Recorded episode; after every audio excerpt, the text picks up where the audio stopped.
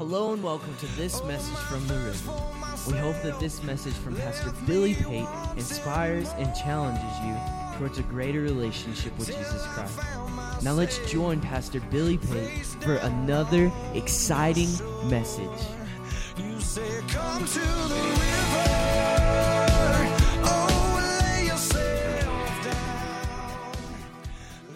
Will, turn with me in your Bibles quickly. I'm going to just give you a few things briefly.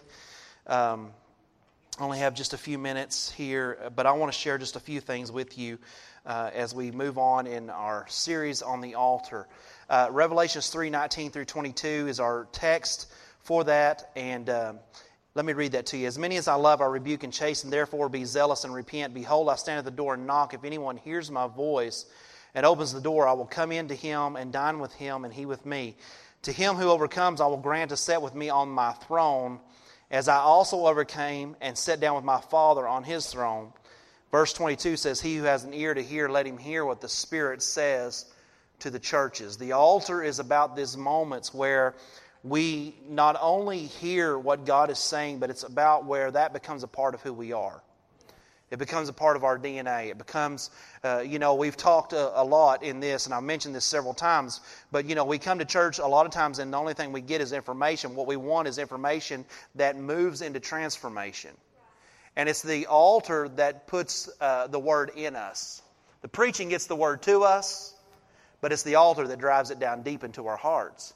And it's what really transforms us from the inside out and makes it become a part of our of who we are. When the preacher says, you know, and when I pray and I say, God, impart the word to them, let it become part of who they are, I'm praying for that experience that drives it deep in us and actually produces something in us.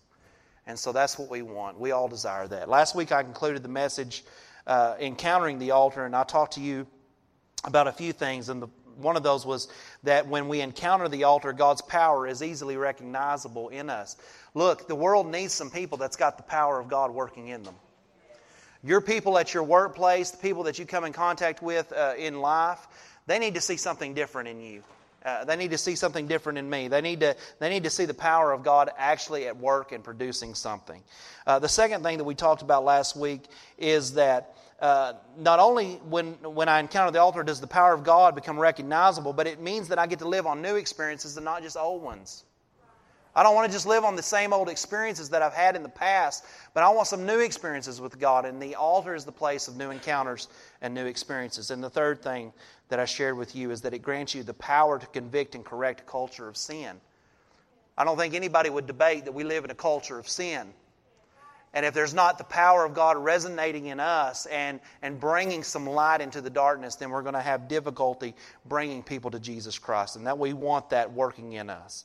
We want sinners to wonder why they are suddenly aware of their sin in our presence.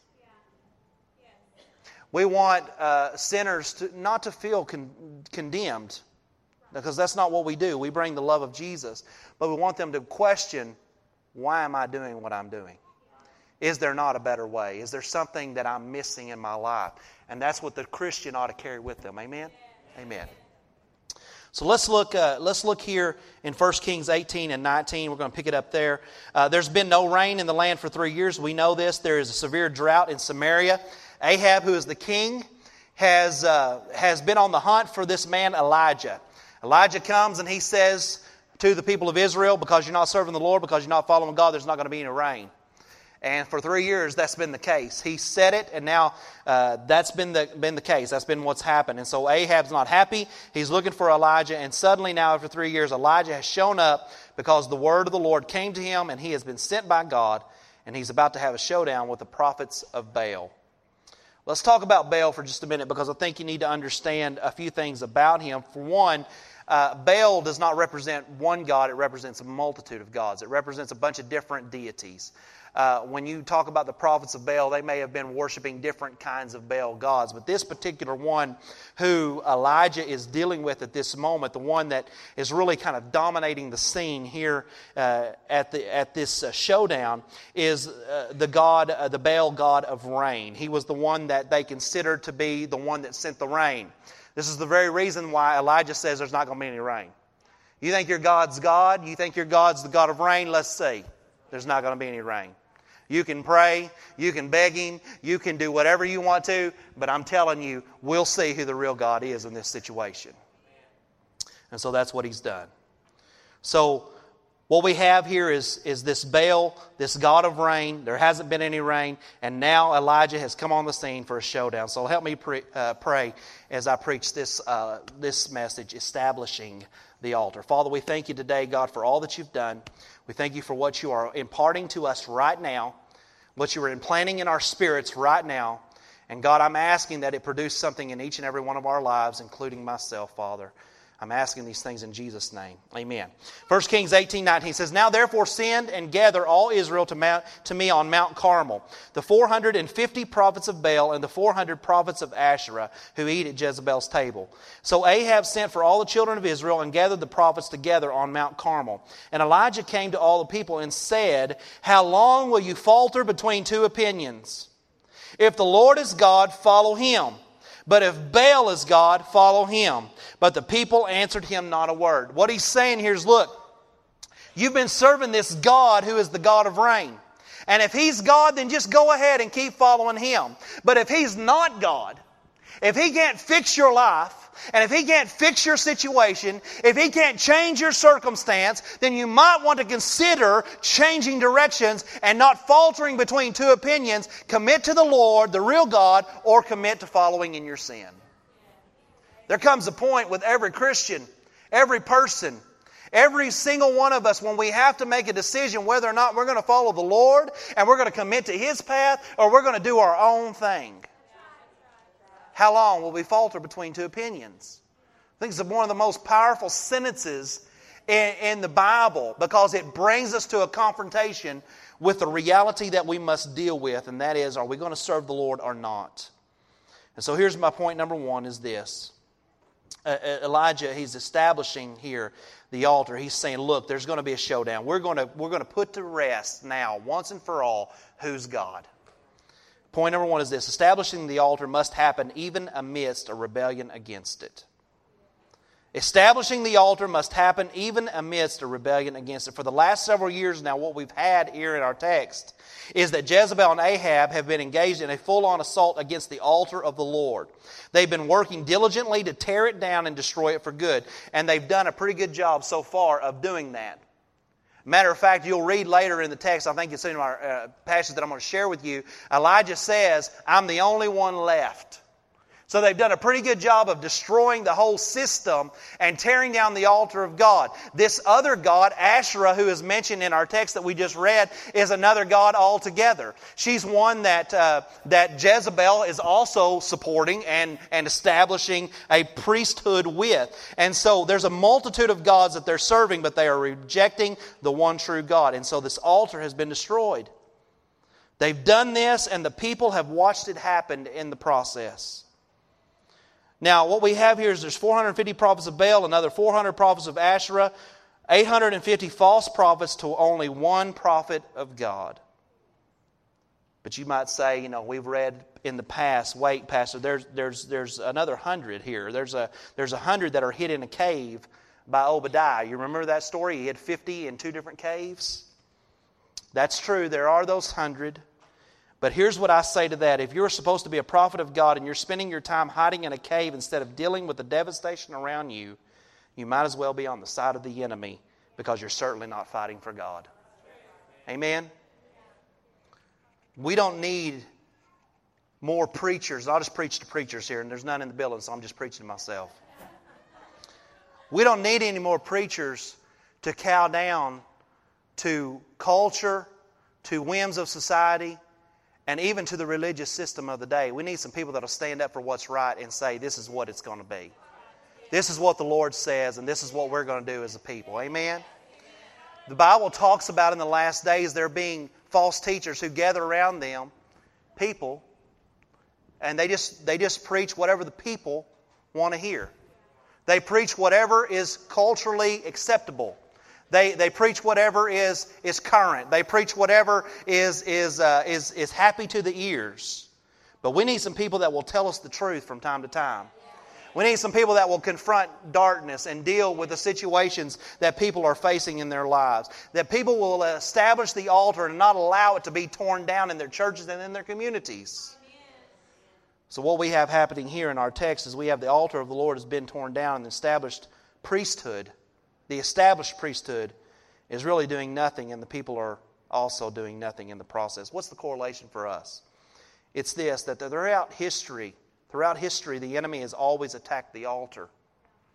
Throughout history, the enemy has always sought to destroy the altar. He's done it throughout periods in, in the Israel, Israel's history. If you read it, they'll, they'll tear down the altar of God, they'll establish altars on the high places. And then along will come someone who is a person of God that will say, No, this is not right. And we, they tear down those altars of the enemy and they reestablish the altar of God. And this cycle repeats over and over and over again. But the enemy has always been on the attack for the altar of God. Why is it? Because it's the altar that lives are changed. It's in the altar that chains are broken. It's in the altar that lives are set on the right course. It's in the altar that we have an encounter with the, Master and we become under, to understand who He is and what He wants to do in our lives. It's the altar that those things happen. In Daniel, we know the story of Daniel. Daniel is thrown into the lion's den. Why? Because the personal altar is being attacked. He's praying in his own home, he's doing his own thing for God, and he gets these people that are against him and they attack the personal altar of God. The personal altar is attacked in your life. How is it attacked today? You may not have anybody calling the police on you at this point. I actually read a story the other day where a man was having a Bible study in his house and he got arrested by the police because he wasn't supposed to be having a Bible study in his house in that particular neighborhood. You may not get the police called on you, but you're attacked in other ways. You're attacked through busyness, you're attacked through distractions.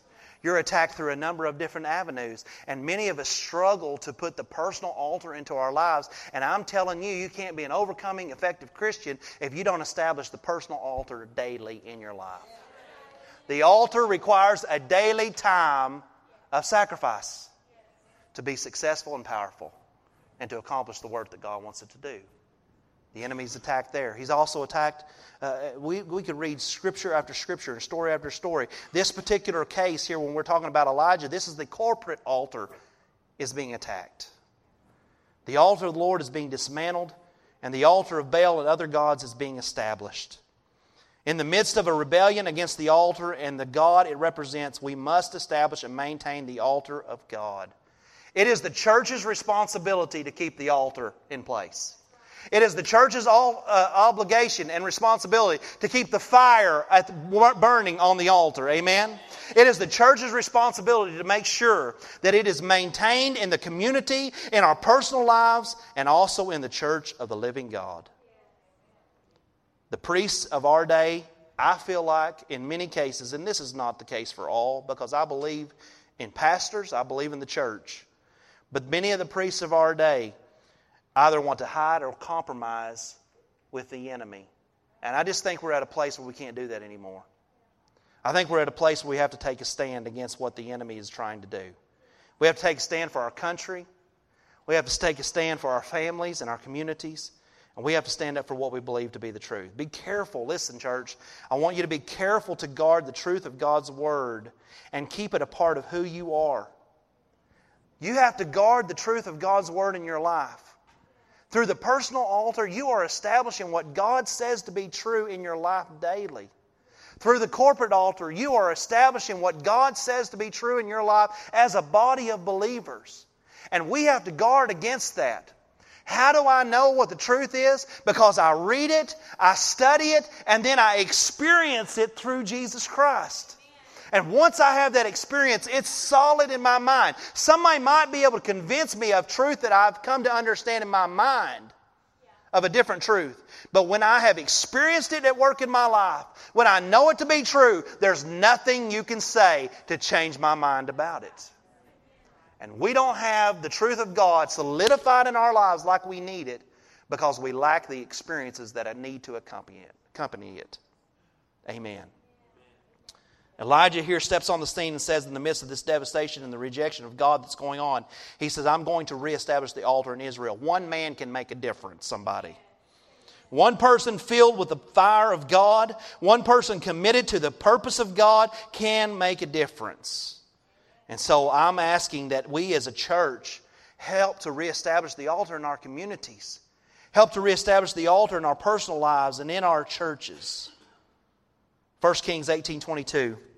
Then Elijah said to the people, I alone am left of the, as a prophet of the Lord, but Baal's prophets are 450 men. Therefore, let them give us two bulls. Let them choose one bull for themselves, cut it in pieces, lay it on the wood, but put no fire under it, and I will prepare the other bull and lay it on the wood, but put no fire under it. Then you call on the name of your gods, and I will call on the name of the Lord.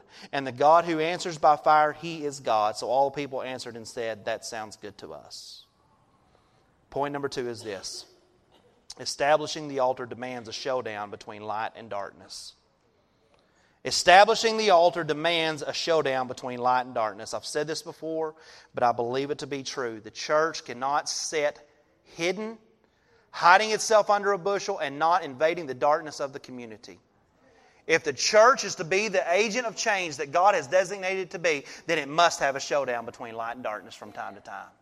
There must be these moments when we confront the things that go on around us and not give in to them. Darkness doesn't give us up its position without a fight, and hiding in caves isn't going to get that done. You got a hundred prophets, well trained prophets. They know the Word of God. They know what God said. They've probably seen God's demonstration in their lives in multitudes of times. But here they are hiding in caves. Darkness has to be dealt with. We cannot leave it alone and hope it'll leave us alone because the enemy's not giving up anything and he is out for taking and destroying your life as much as he possibly can. And sometimes you just have to call for a showdown. Look, if my kids are under the attack of the enemy, then I'm calling for a showdown. No, you ain't doing this to my family. We're praying we're pleading the blood. We're standing against the enemy, and we're going to do that until darkness breaks off of their lives, until they begin to see. This world is veiled, and they can't see God.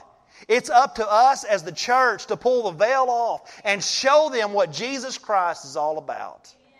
I have no doubt that once they see Him and understand Him and come to know Him, they can't help but accept Him. Elijah says to the prophets of Baal, You think your God is powerful? Let's see. He sets the stage for the showdown and he trusts that his God will show up. Do you trust that your God will show up? Do you trust that in the midst of dealing with situations that plague your life, or maybe not even your life, but people's lives you love, that your God will show up if you'll step out for Him and believe? If you'll stand up and say, No, it's not going to happen to my kids. No, I'm not putting up with this in my workplace. No, I'm not going to ha- deal with this anymore in my community. It's going to stop right here. Will God show up? Because I believe that He will. I believe He's waiting for a church that will say, Enough is enough. When is the last time that we challenged the enemy and said, God, I trust that when I step out here and invade the territory that you're giving me, that you will show up in the midst of this and help me to accomplish that. As a church, we have to be willing to step out there and put ourselves on the front lines of advancing the church. Pastor, I don't want to challenge the enemy. We just need to leave him alone. I understand that. But here's what that mentality speaks of it speaks of an inept, impotent, fearful, and ineffectual church. And that's not the church I read about, that God teaches us about when he says, I give you the keys to the kingdom and the gates of hell shall not prevail against the church. That doesn't speak about a powerless church to me. That speaks about an invading darkness kind of church that will not let anything or anyone stop them from taking over and advancing the church and the kingdom of God. The world needs a confronting church. It needs an invading church. It needs a militant church. It needs a church that believes in the miracle working power of a limitless God. The attack is on the altar and it is evident, so the attack on the enemy must be incumbent upon us. Let me make this applicable personally to you.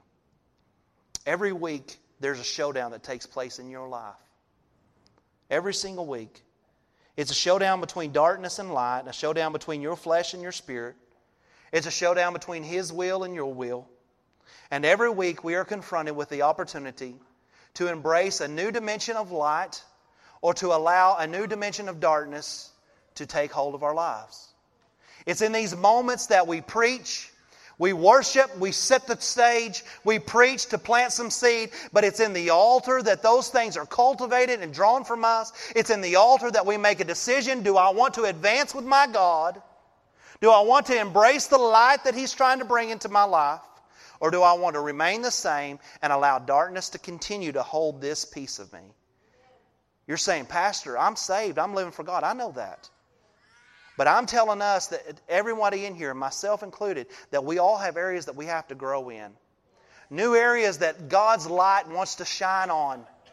And it's through that growth and that determination to allow Him to continually permeate ourselves with light that we develop and transform into His image and become more like Him. And so every week that showdown takes place. Every week I set the stage when I give an altar call. And every week that God deals with you through the message you decide what your response will be. What are you giving place to each week? Light or darkness? What are you feeding your soul each week? Are you feeding it with light or are you feeding it with darkness? Because we have got to move with God and continue advancing toward Him.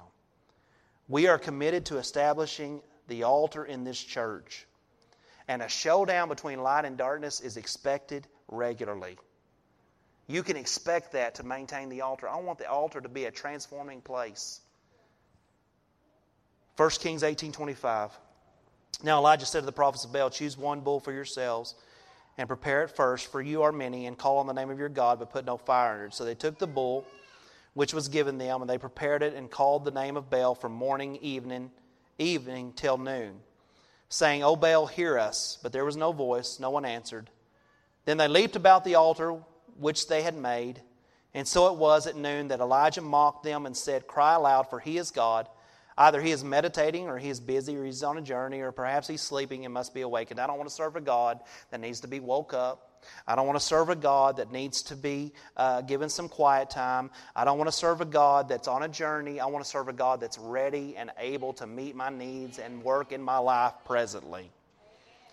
And then verse 29, well, verse 28. So they cried aloud and cut themselves, as was their custom, with knives and lances until blood gushed out on them. And when midday was past, they prophesied until the time of the offering of the evening sacrifice, but there was no voice, no one answered, no one paid attention. Point number three is this establishing the altar exposes the foolishness of sin and highlights those pursuing God. The established altar always forces a showdown between light and darkness and exposes the foolishness of sin, and in so doing, clearly highlights those who are following the plan and will of God. It's real easy to see who's growing and who's developing, who's getting closer to the Lord, and those who are not. Right? It's easy to see the difference when you walk into the altar and when you are encountered with the presence of God. It becomes very clear if you're growing as a Christian or if you're choosing not to. I'm excited about when I look around the church and when I see people that have come into the church over the course of the last couple of years and three years, I see people growing. I see their lives changing. I see them getting closer to the Lord, and that excites my heart. I'm excited to see what God has done, where they came from, and where they are now. And I'm challenging each and every one of you don't ever quit that process. Don't ever get to the point where you're good enough, that you feel okay enough, that you don't keep pushing yourself into a deeper relationship with the Lord. God sees what He has done in your life clearly. We see what God has done in your life clearly. Everybody around can see the difference that God is making, or they can see the difference that God hasn't made in your life. But that's all up to you. God's trying to work, God's trying to move, God's trying to advance you. Whether or not you choose to allow Him is all up to you. Look at these verses in 25 through 28. These guys are screaming to the top of their lungs. They're leaping around. They're hollering. They're, they're starting to cut themselves.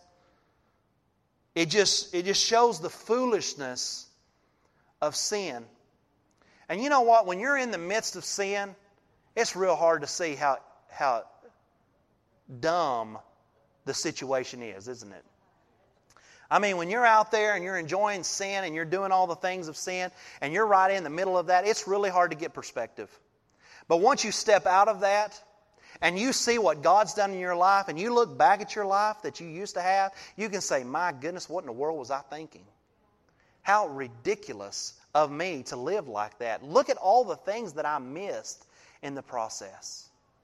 When we come into the altar, when the altar is established in my personal life, it clearly demonstrates and shows us, exposes the foolishness of sin.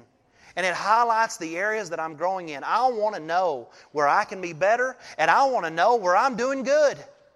Amen? I want to know where I'm doing good. I like it when God says to me, Hey, I'm really proud of you in this particular area. And I'm okay with Him saying, Hey, this area, not good. We could do better here. Because that's all part of the process of growth. One of our values here is growing.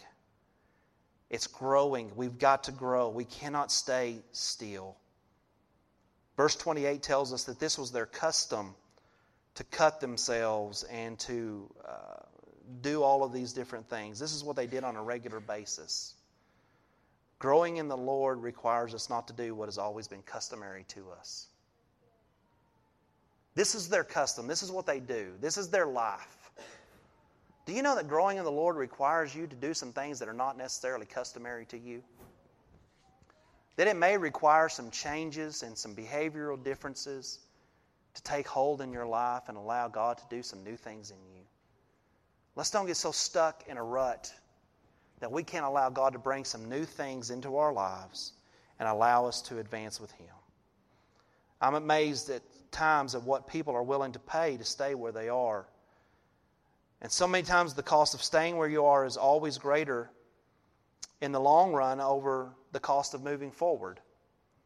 And so don't sacrifice the future and what God's trying to do in your life for what you have currently.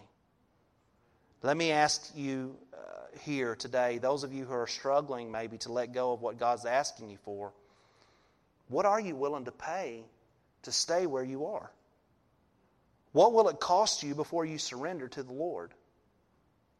And for those of you who are moving, and those of you who are growing, those of you who are allowing God to work in your life, and you are seeing development, you are seeing changes take place, help somebody else to move. Help somebody else to overcome. If you're currently at a place where you don't necessarily need God's divine intervention to, to survive and to live, then find somebody who does need that and you help them. This is a brother and sisterhood of believers. And so we've got to help one another. And so establishing the altar is not just about me, myself, but it's establishing the altar in others' lives in this church as a corporate body of believers. As I close, with this and, and go back to verse 29. It says, When midday was past, they prophesied until the time of the offering of the evening sacrifice. But there was no voice, no one answered, no one paid attention. Without the Lord and without the altar being established in my life, I'm not getting the answers I need. There is no voice, there is no answer. I'm telling you, yes, you'll hear from God in worship. Yes, you'll hear from God in preaching. Yes, you'll hear from God if you're receptive to Him in a number of different venues. But there's something different about hearing from the Lord in the altar. I'm just telling you. There's something that takes place in the altar because it's consecrated, it's dedicated, it's set aside as a place to encounter the Lord. It's a place of sacrifice. It's a place of laying your life down. It's a place where Jesus just shows up and does some miraculous things. And so I'm saying don't forfeit the altar because you may be hearing God in some other areas. Listen, embrace all that He has for you, embrace every single thing that He has for you.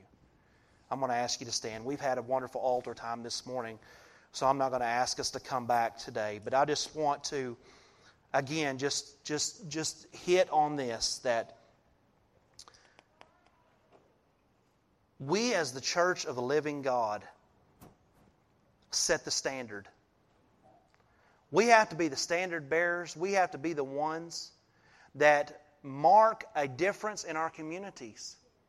People need to see something different in us, church. And I don't doubt for a moment that your people at your job are seeing something different in you. I know that. I know that people are saying, hey, what's up with so and so? They are different than they used to be a year ago. Let that take hold in their lives. And when the opportunity comes, you share Jesus with them because it will come. We are a church on the move. Amen? There's not a better place you can be than right here, right now, because this church is going to do something for the kingdom of God. Let's pray. Father, thank you so much for every single person, Lord. God, I'm thankful for the growth that we see in lives. I'm thankful for what you're doing in this church and in, the, in this altar, Lord. God, I pray that, Lord, we would never take the altar for granted, but, Lord, we would always reverence it and value it as a tool for your kingdom advancement. Lord, move in each and every life, touch every heart, God.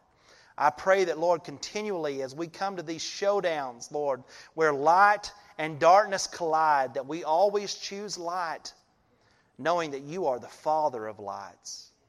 And from you, Father, every good and perfect gift flows. There's no shadow of turning, there is no variance in you. But Lord, there is perfect, pure, just everything that we desire, Lord, is found in you. We love you today, God. I ask your blessing upon each and every person in this place. That, Lord, they would have a blessed week and find the presence of God working in their lives. In Jesus' name. We hope you have enjoyed and been encouraged by this message. We would love for you to join us at the river on Sunday mornings at 9:45 for Sunday school and at 10:30 for morning worship. We also provide our midweek service for all ages on Wednesdays at 7 p.m. If you would like to support the various ministries at the river, please go to our giving tab. We would love for you to visit us at 1110 South Preston Street in Burkburnett, Texas. And as always, we encourage you to come experience life with us at the river. Till I found myself face down on your say come to the